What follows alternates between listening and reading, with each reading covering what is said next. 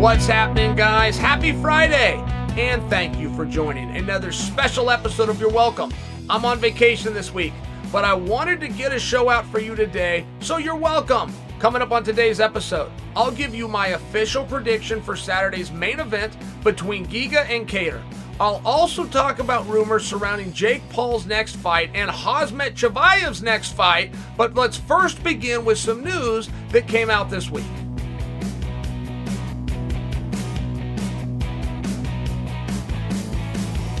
Miesha Tate versus Lauren Murphy. Now, I can't go any further than to tell you, and I quote, it's in the works. But where there's smoke, there's fire in this business, right? And there's a lot on that fight. First off, when it comes to Miesha, nobody has ever returned to the sport, and ever, ever could be a big claim by me.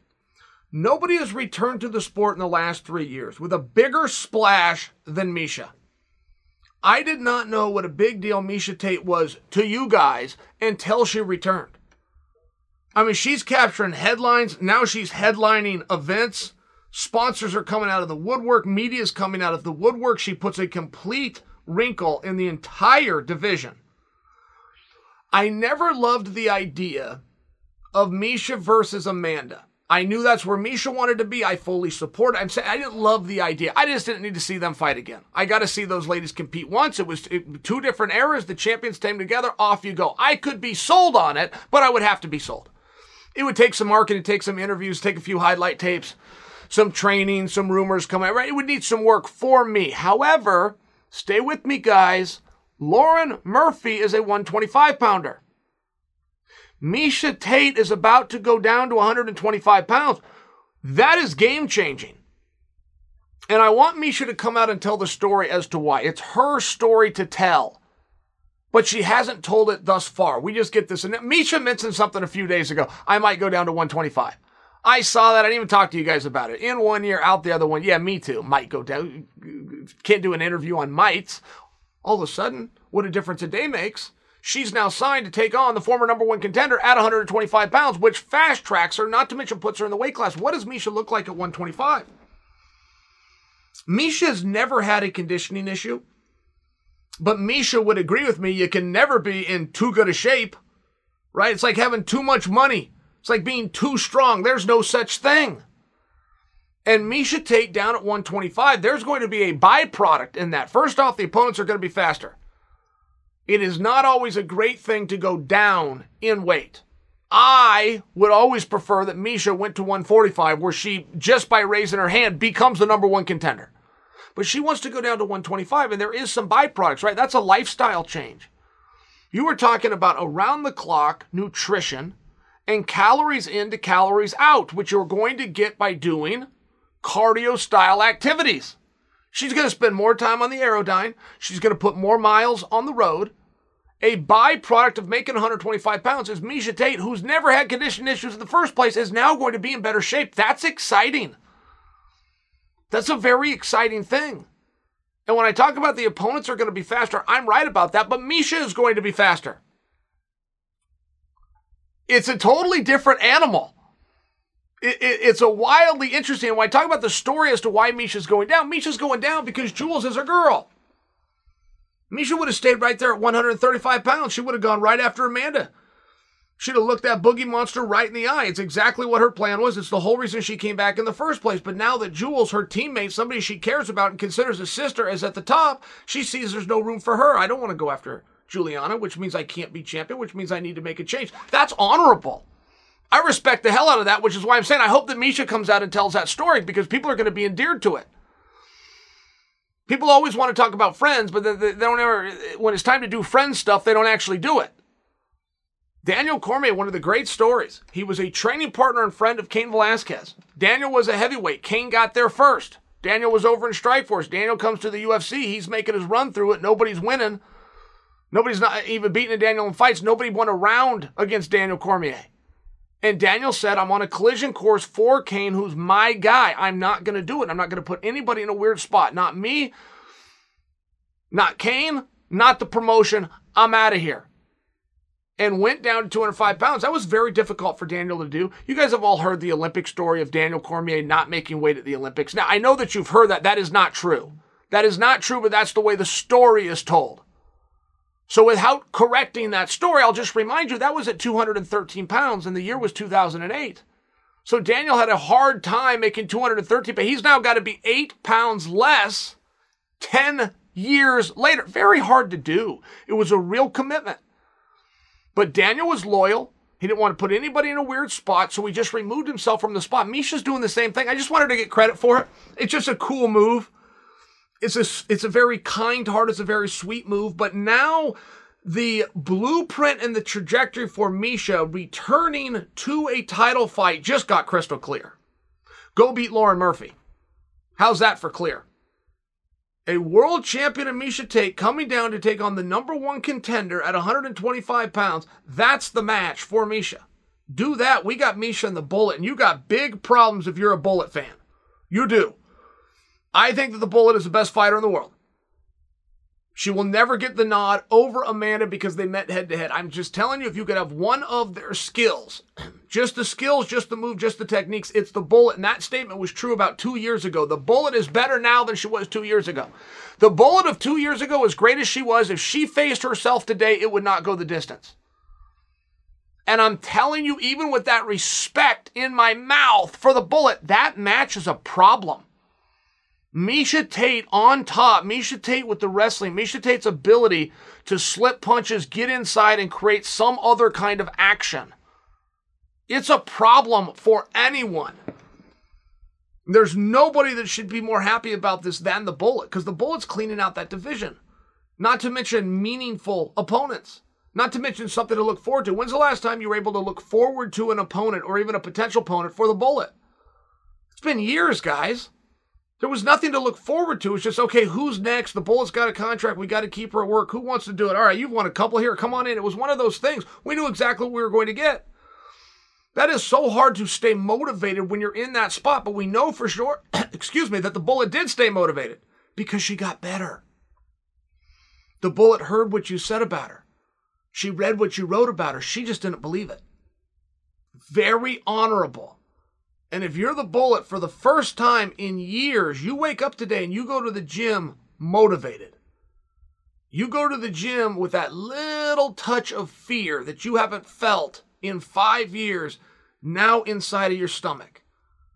How am I going to deal with Miesha? I have planned for everybody. I have broken down the tape. I have broken down and come up with strategies for absolutely everybody within this division. Miesha wasn't in this division yesterday. I haven't planned for that. It's just different. Everybody here wins. Now, Lauren Murphy, that's a tough night out. I'm not trying to get ahead of ourselves, but I have been stunned at the warm reception that Miesha has gained. I do want Miesha to get credit for the reason that she's going down to 125 because that's a very sweet thing, the same, same as Daniel did. And Miesha's going to be very different. Historically speaking, when somebody goes up, very good things happen. When somebody goes down, that speed ends up being a deficiency, and then it gets blamed on the weight cut. Every single time, oh, we cut too much weight. On a 24 hour weigh in, there is no such thing. There's no amount of weight that you could cut that's too much when you have 24 hours before you have to get in the ring. College wrestling, you're on the mat one hour later. That's a problem. In a tournament, you're on the mat two hours later. That's a problem. You are not going to rehydrate and recover and refuel. Won't happen. 24 hours, no problem at all. And I only digress onto that topic just to fix one of the, the, the, many things that is wrong with the narrative within the sport, but it's never the weight cut, not in a 24 hour situation. A 24 hour situation is just when the first fight goes off. You usually have closer to 30 hours. And we're splitting hairs here at this point because anything over 10, it's all cool in the gang. Miesha's going to be faster. Miesha's going to be in better shape. Miesha's one win away from being a number one contender. For a girl that was on the shelf, retired, with nothing but her memories and accolades two years ago, that is a remarkable turnaround.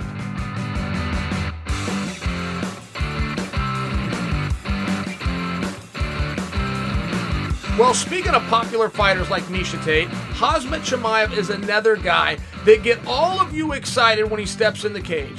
I told you on Wednesday about rumors between Khamzat Chimaev and Gilbert Burns, but I want to give you the latest. Same song, different verse, a little bit louder and a little bit worse. You guys recognize that? Do you recognize that? Shonie Carter said that about 20 years ago in an interview.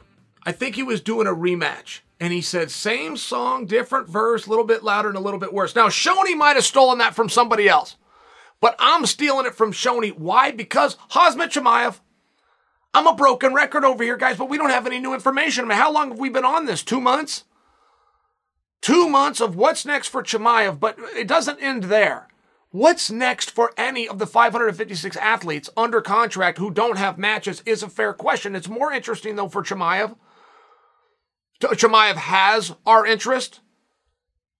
Moreover, what is the delay? If I could know one of the two, if I could either know what's next for Chimaev and have that piece of inside information, or if I could secretly know what is the delay, I would choose the latter. I want to know what the holdup is. The Khamzat Chimaev experiment is one of the great marketing in the history of sport. Are you ready for that statement? I would challenge you to tell me a marketing plan that worked better more unintentionally.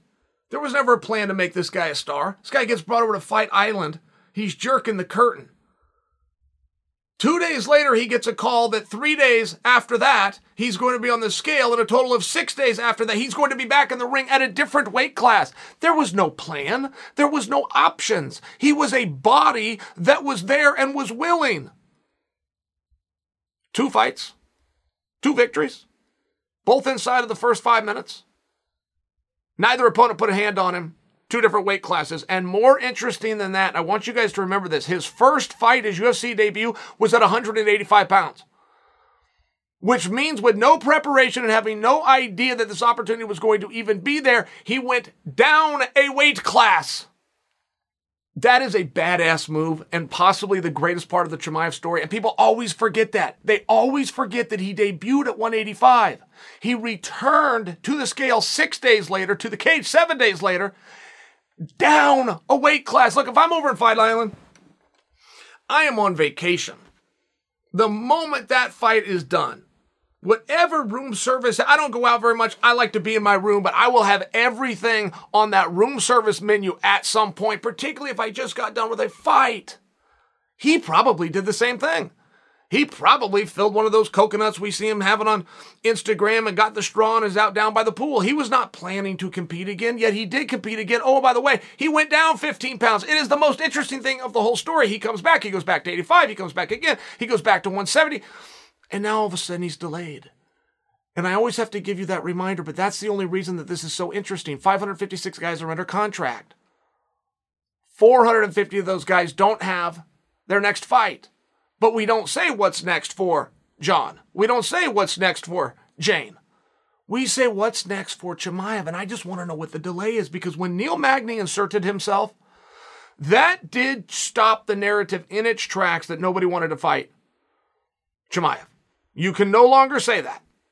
Or you would be calling Neil nobody. And Neil Magny is most certainly not a nobody, but then Belal uses his platform. He takes that same shot. Geoff Neal at some point spoke up. I can't remember what Geoff said or did, but Geoff did speak up, and then he had the big win over Ponzinibbio. He's got the platform. He said the same thing. So now we've got some viable options. But we still don't have a fight. It appears that Gilbert Burns is gaining some traction. But guys, you're the ones that did that whether it was Belal, whether it was Magny, whether it was Geoff Neal, they did the same thing that Gilbert did, which is they went to social media and they said, Yes, I'll do the fight. Gilbert has done absolutely nothing different, but for some reason, you guys have decided that that's the one.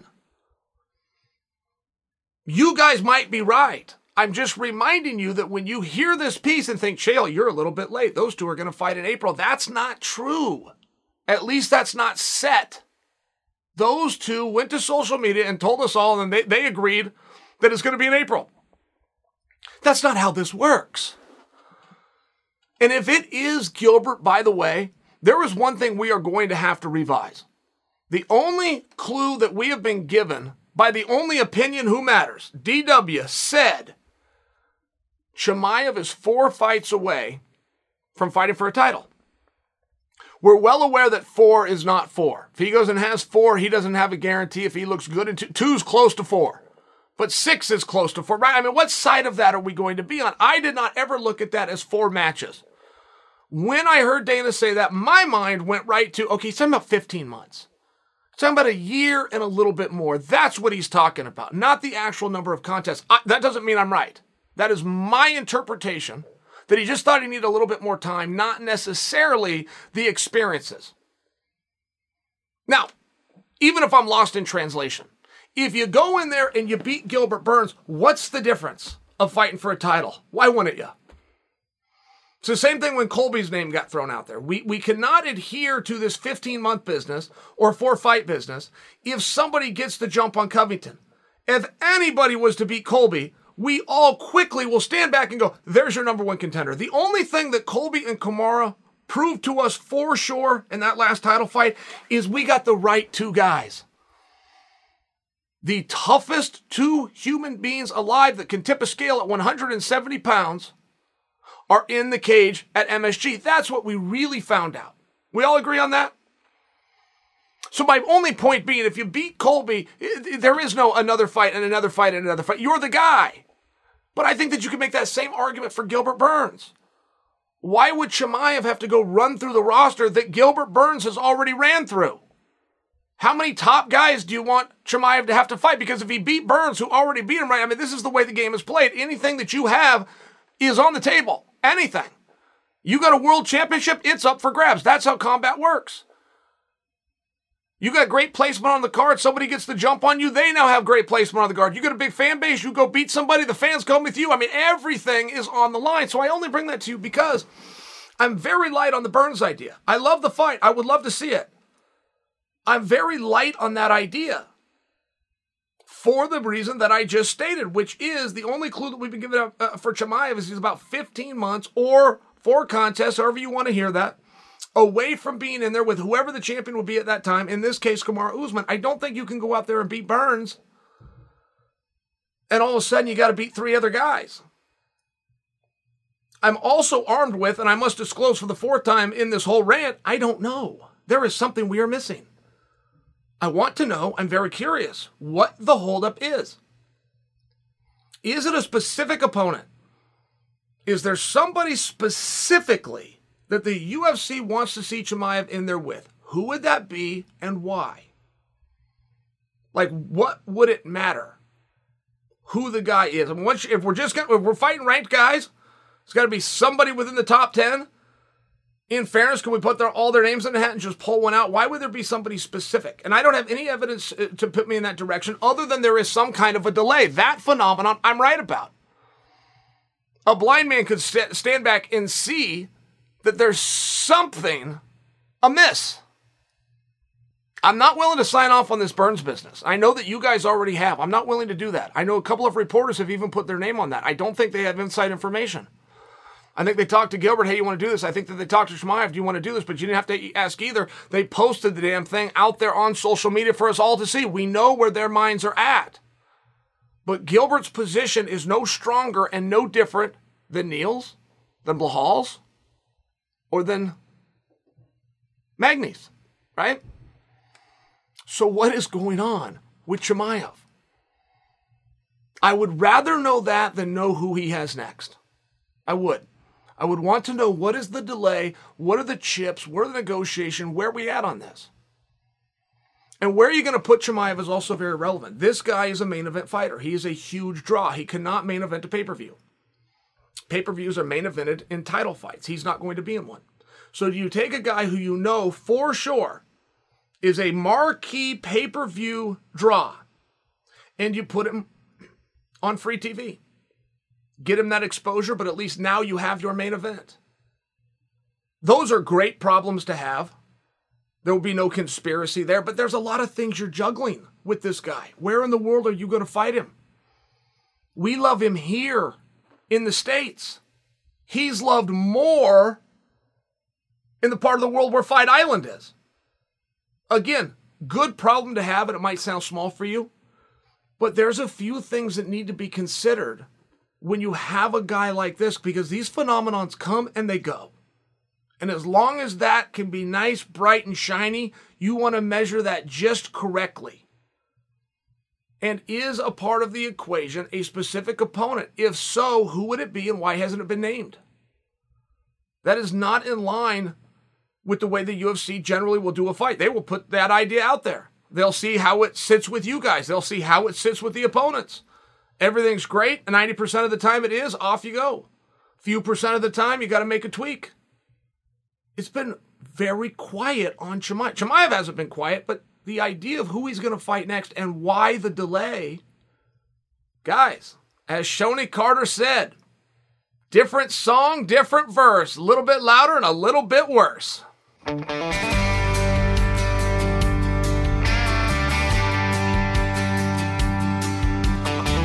Another one of the guys I talk about is, of course, everyone's favorite boxer, Jake Paul. He's now setting his sights on a different opponent, and I want to give you my thoughts about it. Jake Paul looks to be turning his attention to Julio Cesar Chavez Jr. I like it a lot. I like it a lot. The number one thing that Jake Paul needs to continue to do is tell the truth. As long as he keeps telling the truth, he's keeping his haters at bay. And they don't want to stay at bay. They're dogs. They want to be let off the chain. They're looking to come. They're staring at him. They're watching him. Even the ones that pretended to be his friends and wanted him to sign a bout agreement to fight Will Fury just so the very next day they could come in and bury that fight. He keeps them at bay when he tells the truth. Look, Jake Paul has now called out Cesar Chavez. We'll see where in the hell that goes but it's the first name that's been inserted that is realistic, that is possible, and that fits the criteria of the number one thing that Jake is looking to do right now, which is to stop everybody from saying he hasn't fought a boxer. I like the idea that he called out Chavez. I like that fight. I fully understand it. And Chavez is coming off a loss. Nobody in Jake's spot a main event, a star, whether you guys like it or not, a star calls out a guy who's coming off a loss. Why did Jake do it? Well, because that doesn't have anything to do with it. There's nothing to do with it. One of the great interviews that Jake Paul ever did was very early in his boxing career when he said, Bring me a worthy opponent. Now that sounded like he was being like every other weirdo out there. I'm the greatest thing, like, worthy opponent. But no, he qualified that. He finished the thought. After he said the worthy opponent, he said, not a top guy in the world. I'm not a top guy in the world. Bring me somebody who's willing to work hard, who's tough, who's durable, who wants an opportunity and wants to get their name out there. I'll never forget when he said that because it changed everything. It changed everything.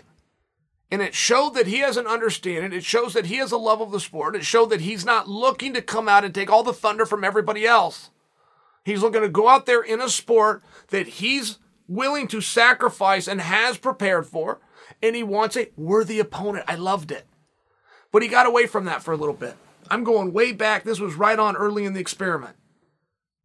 He's now talking about a guy who just got beat by Anderson Silva. Anderson Silva versus Jake Paul is a mega fight. For sure it is. It would just have a ton of interest. I personally believe that Anderson is being saved for Logan Paul. So for Jake to not come in and try to take something that his brother wants, cool move. And Chavez Jr. does check for sure the box of a legitimate boxer. He's a very legitimate boxer. And that's the only word that needs to be uh, paid attention to here. It does not mean to be the best boxer, the GOAT boxer, the champion boxer. It needs to be a legitimate boxer. Because as much as Jake believes in himself, he's also very aware of himself. He's very aware that I think I can do this. Let me keep taking little steps in that direction.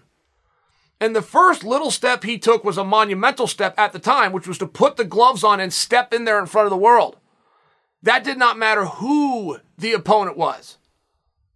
He had to overcome that, and very few people do. I was 28 years old when I met my first boxer.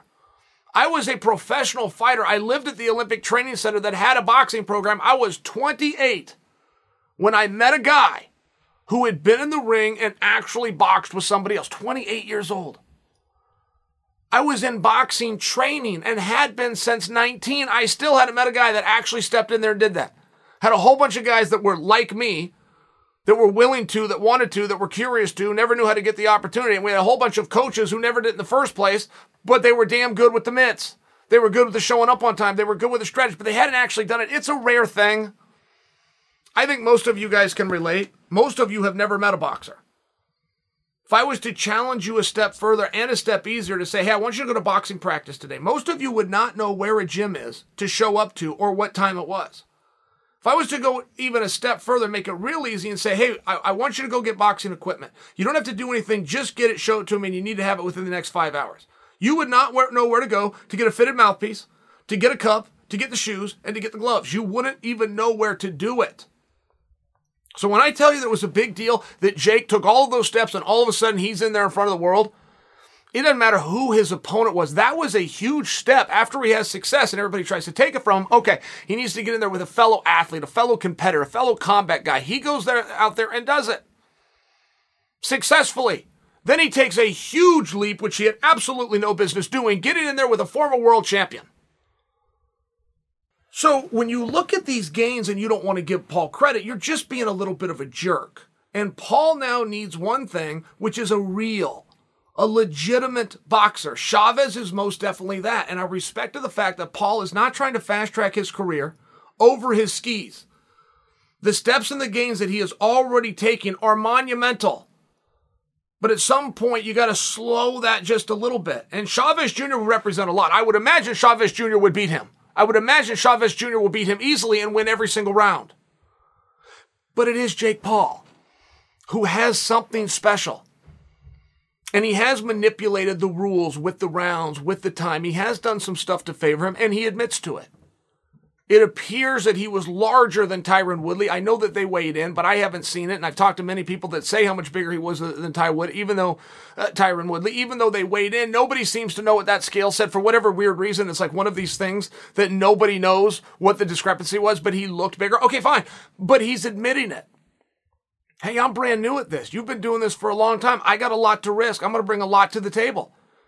Spot me a little something here or there. I like all of those things because I get them and they're honest. Even when his brother went after Floyd, Floyd being the greatest boxer to ever live, but his brother's got about 40 pounds on him. Change the rounds, change the minutes, does have to be out there full the full, uh, full duration. He got what's called a spot. Floyd spotted him some stuff, but you have to do that. There's nothing unsportsmanlike about that. You disclose it to the audience. You do it right up front. The greatest thing that Jake Paul ever does is when Jake Paul tells the truth. And I'm adding to what he said when he said that he was going after Cesar Chavez. He didn't say I'm going after a guy that's coming off a loss. He didn't say I'm going after a legitimate boxer, but it is what he's doing, and he's right to do it, and the deck is still stacked against him. He's had four matches. Of those four, three of them were fights. He had four matches, three fights, but he won them all. And he's getting better. And now we're seeing that he also comes with a natural power. Jake Paul has a power that you can't develop in the gym. You can work on it. You can work on setups to get you to the position so you can land it, but you're born with that. He got a gift. But we didn't know that. So things are starting to change. I love the idea of Chavez. I don't know if you guys will. But we're at least a step in the right direction by offering another name. The will fight won't happen, but it can't happen. It, that doesn't make any level of sense. And it would not satisfy the one thing that Jake apparently needs right now because he does listen to the negative talk, which is a legitimate boxer. It just doesn't satisfy that. This absolutely does. And this fight is going to drive the haters insane because all they want to do is be let off their chain so they can come and attack him. But you can't do it if you're in there with a second generation guy, which is much experience as Chavez Jr. Jake's call out works. You guys decide if you like it. Now, that decision will be made if you believe Chavez can beat him. Because again, we're coming in from the negative side, whether you've admitted that or know that about yourself or not. And I think a lot of people are going to think that Chavez should beat him. Chavez damn sure should beat him. He better be able to beat him, but I can't go any further than that. I cannot go any further than he should beat him. He oughta be better than him. I can't go further. I can't say he's going to beat him. Four other guys have tried, spread all over the spectrum, from basketball to wrestling to the UFC. Four up, four down. Who's next for Jake Paul? I hope, as of now, it's Chavez Jr.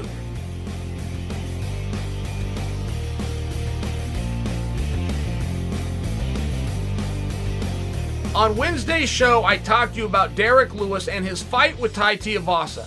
Now Derrick is talking about fighting another big name in the heavyweight division after that, and I want to bring it to you. Derrick Lewis made a comment. He was doing some media talking about the Houston show and his big fight coming up with Tuivasa, and he just drops a nugget. He says, "Yeah, when I'm done, I want to take on Stipe Miocic." Yeah, I guess they got a fight, right? I mean, if you really take a look, Derrick's comment that he needs to fight Stipe Miocic, you have to understand there is no other division quite like this at heavyweight right now in 2022. Everything's treated the same. You got a full roster of guys. Some unknown person in some unknown date in some unknown room puts out a ranking system. Then you got the top 10 guys, and you guys got the guys that matter, which are the top five guys. Heavyweight has four guys, and they are drastically heads and shoulders above the field. I thought that that would work itself out in 2021. If you would have wanted me to predict, things change very quick. You got musical chairs. Somebody's going to slip in there. The talent happens to be there right now. The future of heavyweight fighting is within the organization and they're signed right now. They weren't quite mature enough. They weren't quite experienced enough.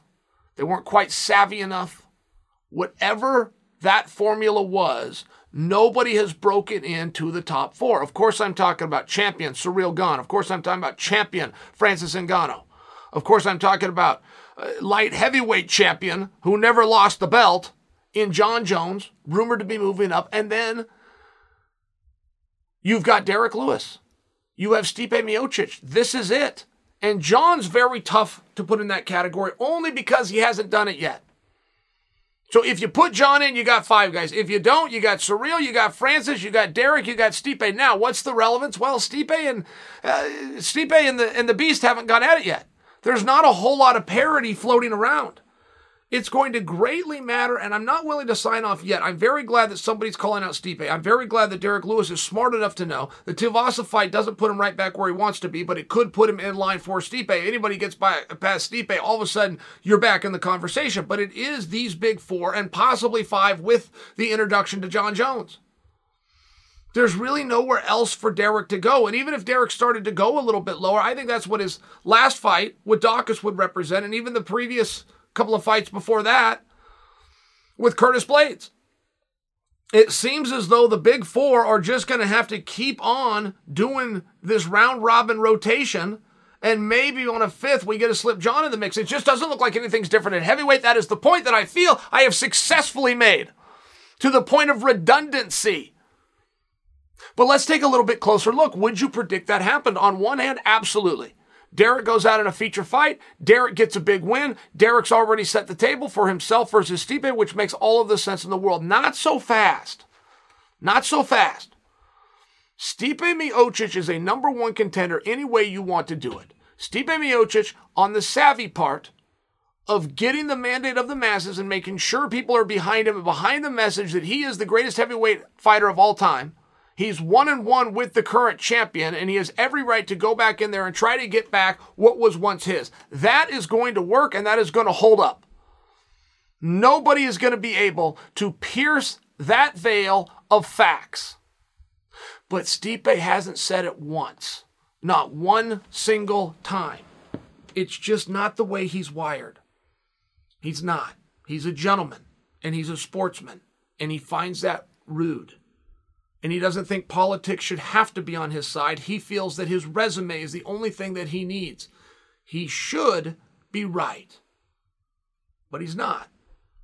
Now, the reason I bring Stipe into this is Stipe could step in for a world title fight, absolutely, particularly if Ciryl was to win. It works with Ngannou because you're going into a trilogy fight, particularly with Ciryl, because now you're not doing a rematch. Now Ciryl is really proving himself. There's a lot of things that work and make a level of sense. What do we do with Jon Jones, which is the wild card? I believe Jon, when he says he's planning to fight the winner of Ngannou and Ciryl, which means Stipe's left again without a dance partner, and that's where you could insert Derrick Lewis. You bet you could. Or if Francis wins, Jon goes off with Francis, Ciryl is going to need something to do. And I think the only fight that could be bigger for Stipe right now, I'm taking out championship fights. Championship fight trumps everything. I'm taking that out because it looks like Jon has the magic wand to wave over this to take that spot himself.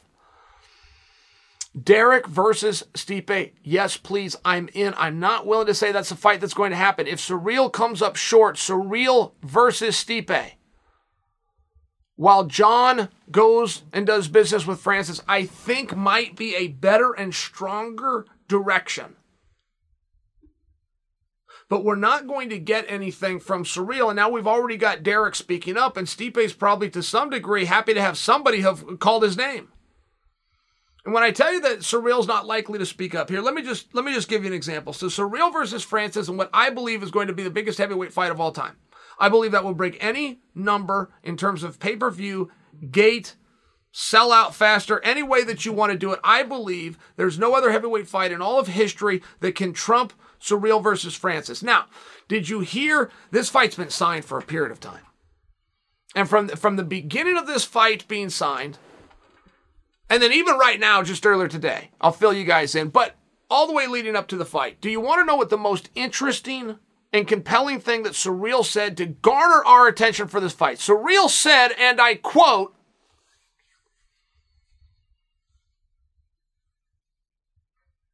But did you hear what Francis said? Did you hear what Francis said to help to add to the magnitude of this huge contest? Francis said, and I quote,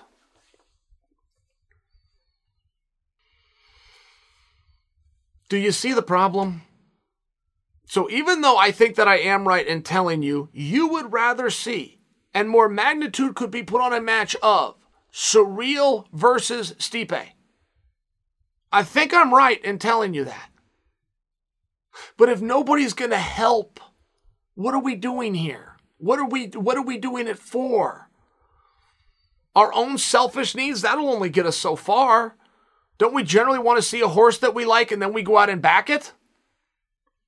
So for right now, Derrick Lewis has the only idea in the room, which makes it by default the best idea in the room. I like that Derrick's looking ahead. I also can't remember a time where Derrick has ever done this. I mean, maybe we need to spend a little bit of focus on that. I can't remember a time that Derrick Lewis has ever taken his eye off the ball. There is some level of confidence that he has coming into the Tuivasa fight where he, ahead of time, isn't even talking about Tuivasa. He's talking about what he's going to do after Tuivasa. Should we be concerned about that or should we respect it and listen to him? Because a lot of times, Derrick Lewis is right. He told us what he was going to do in his last fight, and he told us in the one before that that he had a lot of pressure on him and he didn't love the matchup. He's pretty damn good ahead of time of knowing what's going to happen. So, what should we make of Derrick's call out pre facto? When he's already signed to fight Tuivasa, what should we make out of Derrick's call out of Stipe Miocic? And what do you guys want to bet that Stipe does or does not respond?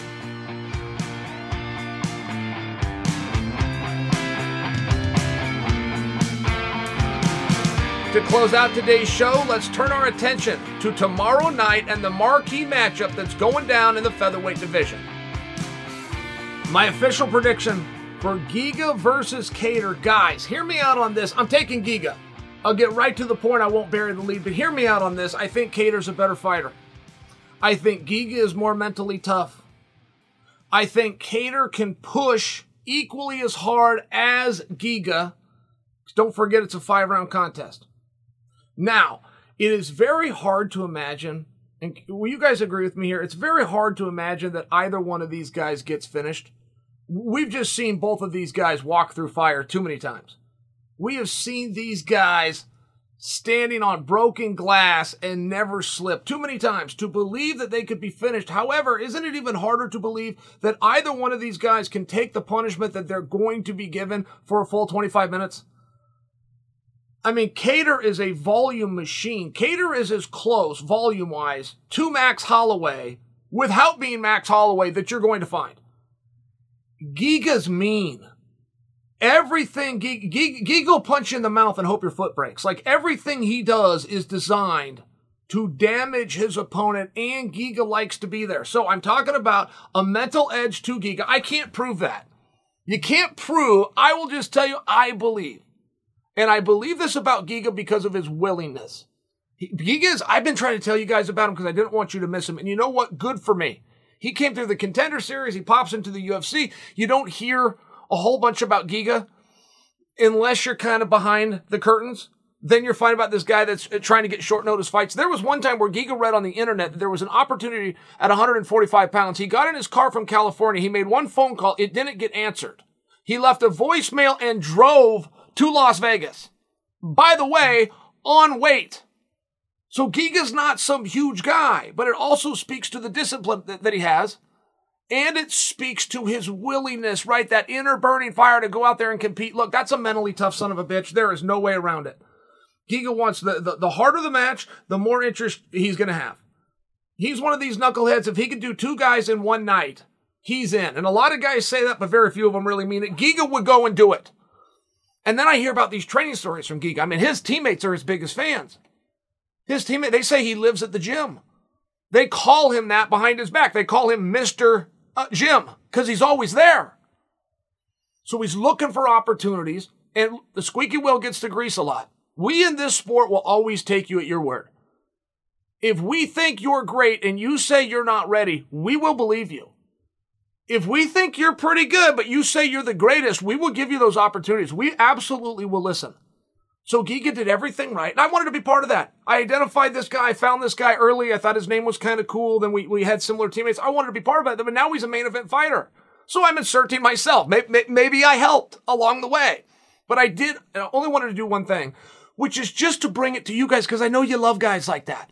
I know you love guys that are true competitors. They don't need a big carrot dangled in front of them. They don't go sign a contract and they want to talk about the contract that's already signed. They have honor.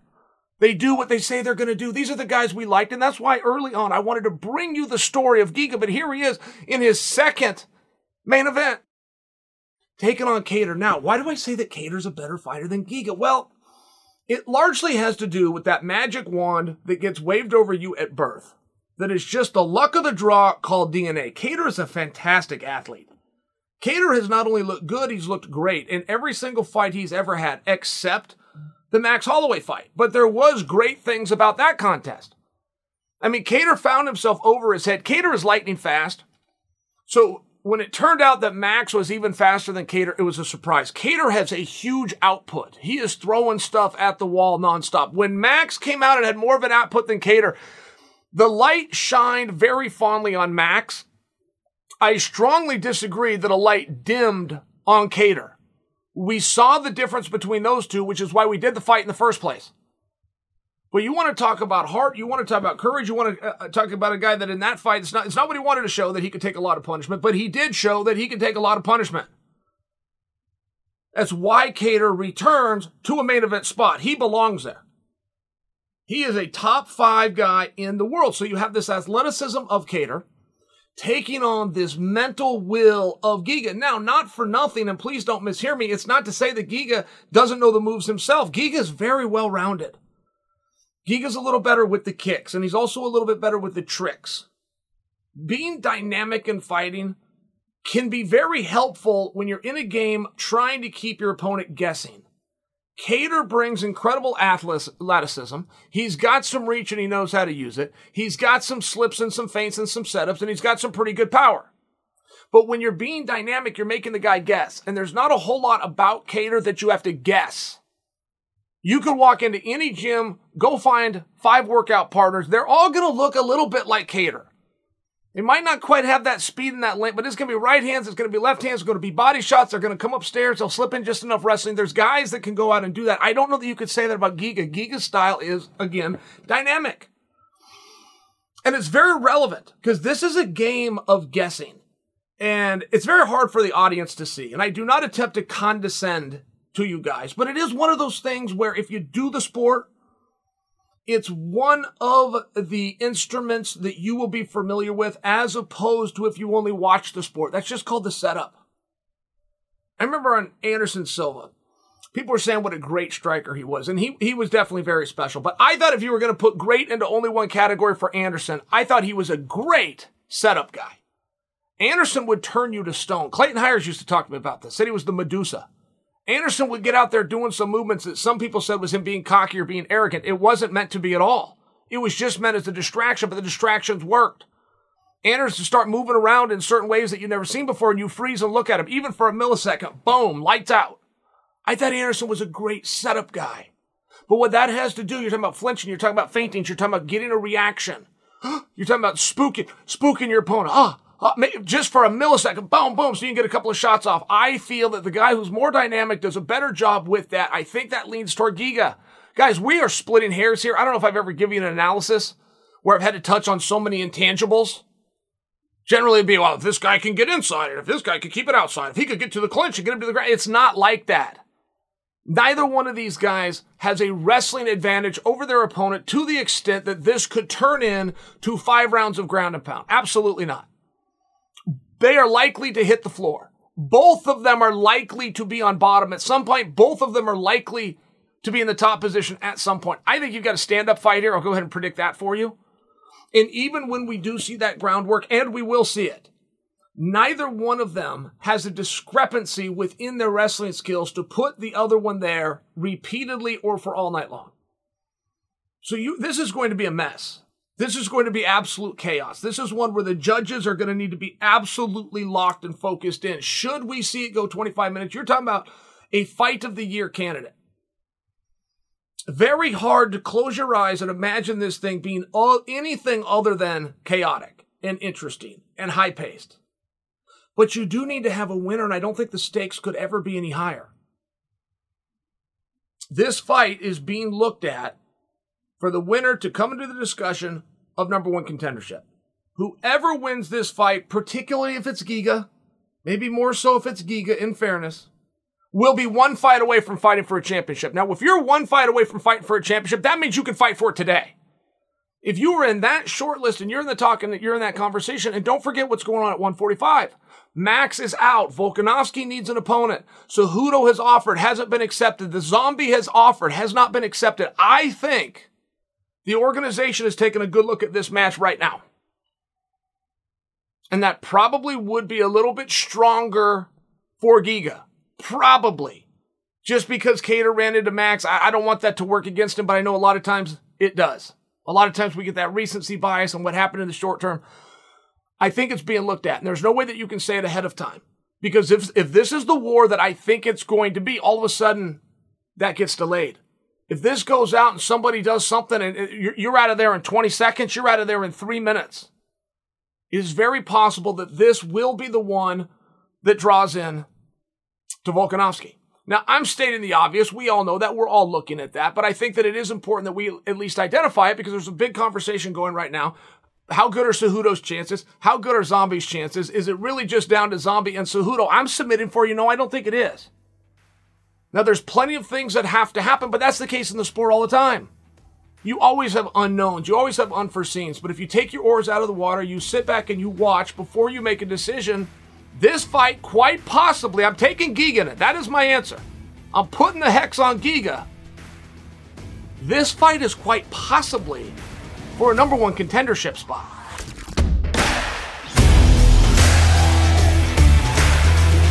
All right, guys, that's it for today's episode. If you liked it, do me a favor leave a review on Apple Podcasts or subscribe to my YouTube channel. And while you're there, leave me a comment. I'd love to hear from you.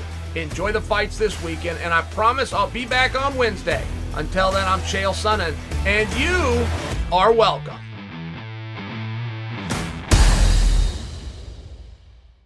Say goodbye to your credit card rewards. Greedy corporate mega stores, led by Walmart and Target, are pushing for a law in Congress to take away your hard earned cash back and travel points to line their pockets. The Durbin Marshall credit card bill would enact harmful credit card routing mandates that would end credit card rewards as we know it. If you love your credit card rewards, tell your lawmakers hands off my rewards. Tell them to oppose the Durbin Marshall credit card bill.